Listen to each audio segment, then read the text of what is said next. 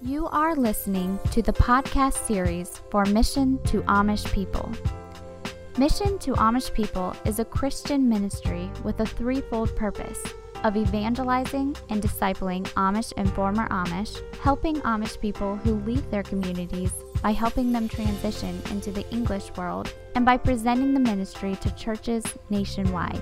You can find out more about Mission to Amish People by going to their website at www.mapministry.org. Today's message is an audio conversation entitled The Fivefold Appeal to be Justified by Faith Alone. This is part three of three. All right. Anyone else have anything? And and again, how can we not be confident when we trust in Jesus, who was perfect, instead of in ourselves? So the first point in the commentary is the unbeliever does not know God. The second is the unbeliever serves false gods. Even before their conversion, the Galatians had sensed their need for God. They had not been atheists or agnostics. They had been a religious people, seeking to become acceptable to God. This, of course, meant that they had been enslaved to heathen gods, religion and worship, rituals and ceremonies, rules and regulations, superstitions and idols. So they were really worshiping, but they were worshiping false gods, and anything other than the truth is false. There's only one truth. And there are whole religions today where they they go to church. And my my wife's family is Catholic, and they go to church faithfully. They read the Bible, they pray, but they're taught there's no salvation outside of the Catholic Church. Ah. That you have to be in the Catholic Church in order to go to heaven. According according to what they teach, there's no hope for my wife because she left that church when she learned the truth of the gospel that salvation isn't by the catechism and confirmation and the sacraments, but through Jesus. And there are millions of people in the world in that same situation where they're confident they're going to heaven because their priest or pastor tells them that, and they have no idea what the truth in the Bible is or they're too afraid to step out in faith and trust Jesus. So what other situations situations can you think of where people are worshiping false gods, but they believe they're worshiping the truth? Yeah, I think there's even uh, there's even men and women who have sat under the gospel, where the gospel is being preached Sunday after Sunday. They sit there and they they have a good head knowledge of the Right. gospel. They they uh, would even be able to go out and tell others, unbelievers, the gospel because they've heard it so many times, but it's all up in their head. And but the gospel is a gift. The Bible says, uh, "For the wages of sin is death, but the gift of God is eternal life through Christ Jesus our Lord." So if the gospel is a gift, then it could be compared to a gift at Christmas time if I point at that gift and I say, I know everything about that gift. I know the color of it, the width, the height, and you could go around explaining all of that, but until you receive that gift, until you reach out and you say, I will receive that as my own, only then does it become uh, personal and it becomes yours. And it's at that moment that you become born again. Uh, and so you know, it doesn't just have to be the Catholics or, or the Mormons or the Jehovah Witnesses. It's whatever, wherever you are, uh, there, it has to go from your head to your heart. Someone once said, um, uh, how, how do they say, uh, hell, heaven and hell are only 30 inches apart from the head to the heart. And that is exactly the truth. God says He judges our hearts. And so God can see our hearts. He knows if they've been made new. God promises to make them new if we turn to Him. But we can't trick Him on the outside. Even before Judas betrayed Jesus, He knew about it. Jesus knew because Jesus knew Judas's heart. And the other apostles didn't because they were looking on the only thing they could see on the outside. But God knows our hearts, so we need to make sure our hearts are right because we're not going to be able to trick God. The commentary goes on and says they have an idea of God, who He is and what He is like, and they worship that idea. But few ever see God's revelation of Jesus in Jesus Christ Himself. So they're content as they are. They know they they have their own idea of who they they were taught. This is what religion is. This is what Christianity is. And they don't want to step out and search the scriptures. They don't want to cry out to God, "Show me who you are. Show me who Jesus is." Comfortable back there. Yes, but only temporarily. Yep. Second Corinthians six, verses seventeen and eighteen says, Wherefore come out from among them, and be ye separate, saith the Lord, and touch not the unclean thing, and I will receive you, and will be a father unto you, and ye shall be my sons and daughters, saith the Lord Almighty. That's quoting from the Old Testament. But that's what God expects of his people. To be separate from the world. Do what they do. And yet just like in the Sermon on the Mount, Jesus explained to the people that it wasn't just outward. It wasn't just that you haven't killed anybody. But everything Jesus taught was a matter of the heart. And so when you come out from among those people and be separate, when we're not like the world, Jesus taught it's not a matter of outward appearance only. I mean, we should still dress modestly. We should still obey the law and obey our parents. But God's how He sees things is a matter of the heart. So we have have we come out from the world in our hearts? Have we left the things that the world loves? Have we stopped the sin that the world loves? Do we love what God loves? That's how God sees things. Oh, you quoted you quoted a uh, the the Second Corinthians scripture, chapter six, uh, come out from among them, and in another place there at, in Romans uh, chapter twelve, it talks about be not conformed to this world. Uh, I have a question. What is the world? What does it mean when it says don't be conformed or come out from among uh, them? What does it mean? What is the world? Anybody want to try to answer that one? I believe the world is is like unbelievers. Um, you know, the Bible classes of the world as lying, stealing, cheating, uh, thieving, things like that. Those are the things of the world. So um, when it says to come out from among them, you know, we can't leave the world physically, but it's talking about leaving uh, um, our position as an unbeliever from walking according to our own uh, desires and lusts to following after the Spirit of God. That's a good point, I think, because it says, 1 John, I believe, as many as are led by the spirits of God, these are the sons of God. And some of the people we know work with prisoners. And yet there are a lot of prisoners who truly know God, who have become born again. They're still in there wearing the same uniforms as the they were before they were a Christian. They're in there eating the same food, sleeping in the same cells, but they've come out from the world and they've been they're different now. And like the Bible says, he receives them as their sons, as his sons and daughters. Because it's not a matter of they don't get a new wear a suit and tie now, but their heart's different.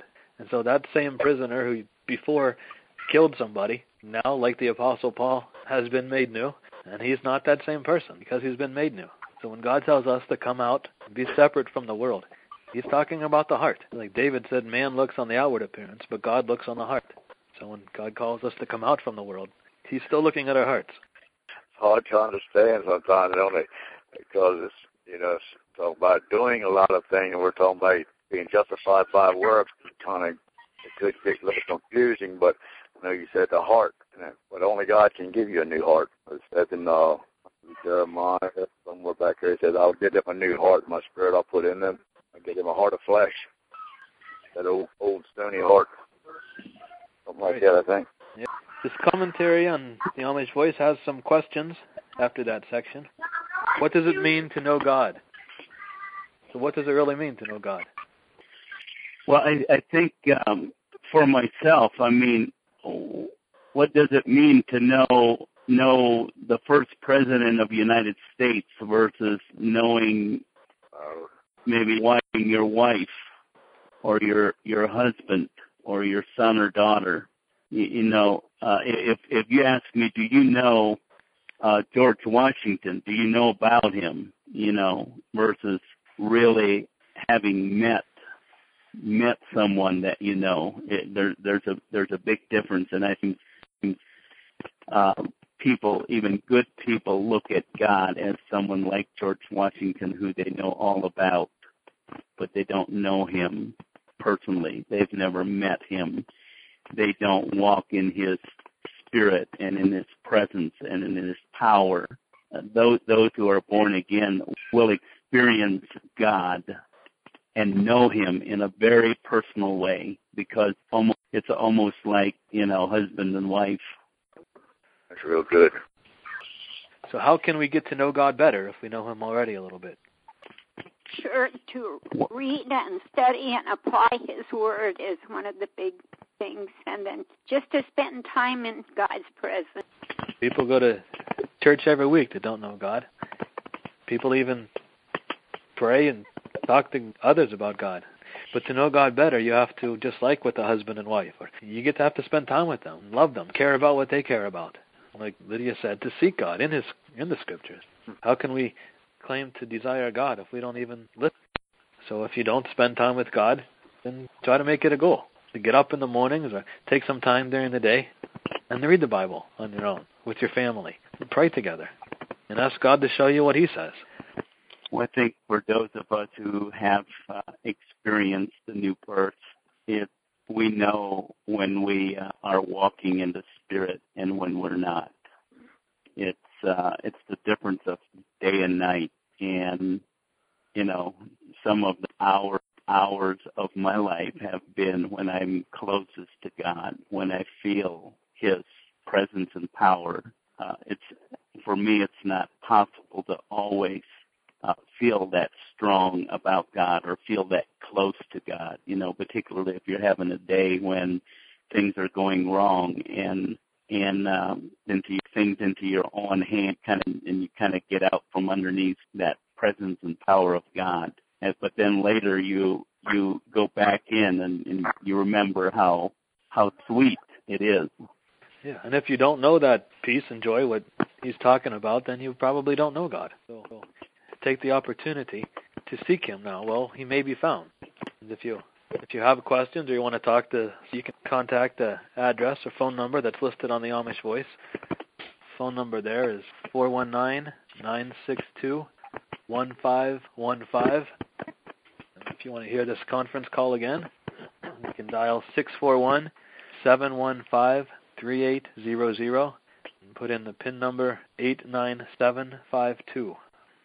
There's a couple more points at the end of the this section in the commentary. Note the results of backsliding, of turning back to the world and seeking to please God by self-effort and self-righteousness. A person becomes enslaved in that he tries to please God by keeping the rules of the law, but he finds he cannot. But he still slavishly tries and tries again. However, it is all to no avail, for the man finds himself still in the bondage of sin and death.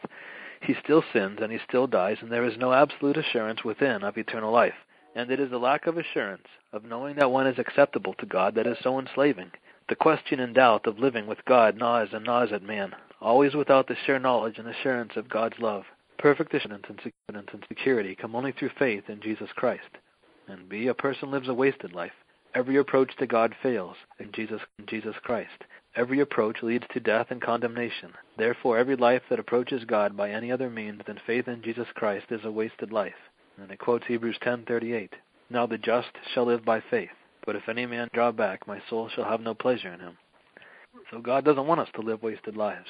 That's why He sent Jesus to die for us, because He sent Jesus to be sin for us to take our sin. So why would we still want to live? And those of you who have tried to please God by works know what this is talking about. You try and you try and you do good things and you go to church and you read the Bible and you pray and you're always wondering, is it good enough? Will I please God? Is this enough to get me into heaven? And God's answer is no. Rough. Any other comments or questions? It's a good feeling to know that there is nothing that I can do on my own because if there was, I'd mess it up. Yeah, and we'd always be afraid that we didn't do it right or something went wrong. The, All right then. Remember another next conference call, the first Sunday in September, September 1st. We can discuss the article on the family or answer, talk about some of your questions or concerns. And then on October 6th, guest Bruce Langeman, the author of To Kill a Lion, Destroying the Power of Lust from the Root. So it'll be more like the John Regier sessions where he's got experience in helping people deal with their sins. Many of the people who receive the Amish Voice have ordered the book, and some of uh, the people on the line may even have read the book. And I would really encourage them to to come on because Bruce is is even better in person than he than he is in his book. I mean, he's uh, he's got a love for the Lord and uh, has a heart to help people who who are struggling in some of the areas of lust and pornography and areas like that. So I would just really like to encourage people to uh, spread the word. And I know it's a little ways off, but uh, put it on your calendar. Join us, and uh, and uh, it'll be a blessing to you. Yeah, and write down questions if you have them for him, and you can ask him and get it straight from him. So, Jonas, you want to close in prayer? I will. Father, I thank you for this day. I thank you, Father, for this opportunity that we've had to come together and, and Father, to study your word. And Father, it's a precious opportunity that we have, that we still have your word and that you have promised to keep it even to this present generation. Father, that we can go and read your word and realize that this word is actually a part of you. It is your heart, and, and that we can be sure when we read your word that it is your will. And Father, I thank you for the words that give us encouragement. I thank you for these words that give us hope. Uh, hope, Father, that it, we don't have to trust in our own uh, works to to uh, obtain salvation. But Father, the, the precious promise that you've given us that through your Son Jesus that we can receive a free gift of salvation that that will carry us for for for eternal eternal life, and that you will always be with us. I thank you, Father, for these for these promises. I thank you, Father, for the people that have been with us tonight. Father, I pray a blessing on each and every person that has been on this call tonight. I pray that you will bless us with open hearts, open minds. You will continue to feed us with your word, and that you will guide us and direct in our life. And Father, um, I pray that you bless the ministry that that uh, prints these Amish voices and that sends them out, Father. I pray that you will continue to give them wisdom and guidance and direction. Father, the ultimate thing that we're reaching for is to to build your kingdom, Father, the kingdom of God that that begun when Jesus went to the cross. And as Jesus said, people are beginning to press into the kingdom of God. And Father, we want to see that happen. That's why we're here. It's not about us. It's not about personal gain, but Father, it's all for your honor and glory and for your kingdom. I pray these things in Jesus' name. Amen. Amen. Thank you for listening to this podcast series. Check out Mission to Amish People online at www.mapministry.org or keep up to date with us on Facebook and Google. Plus. Thank you again and have a blessed day.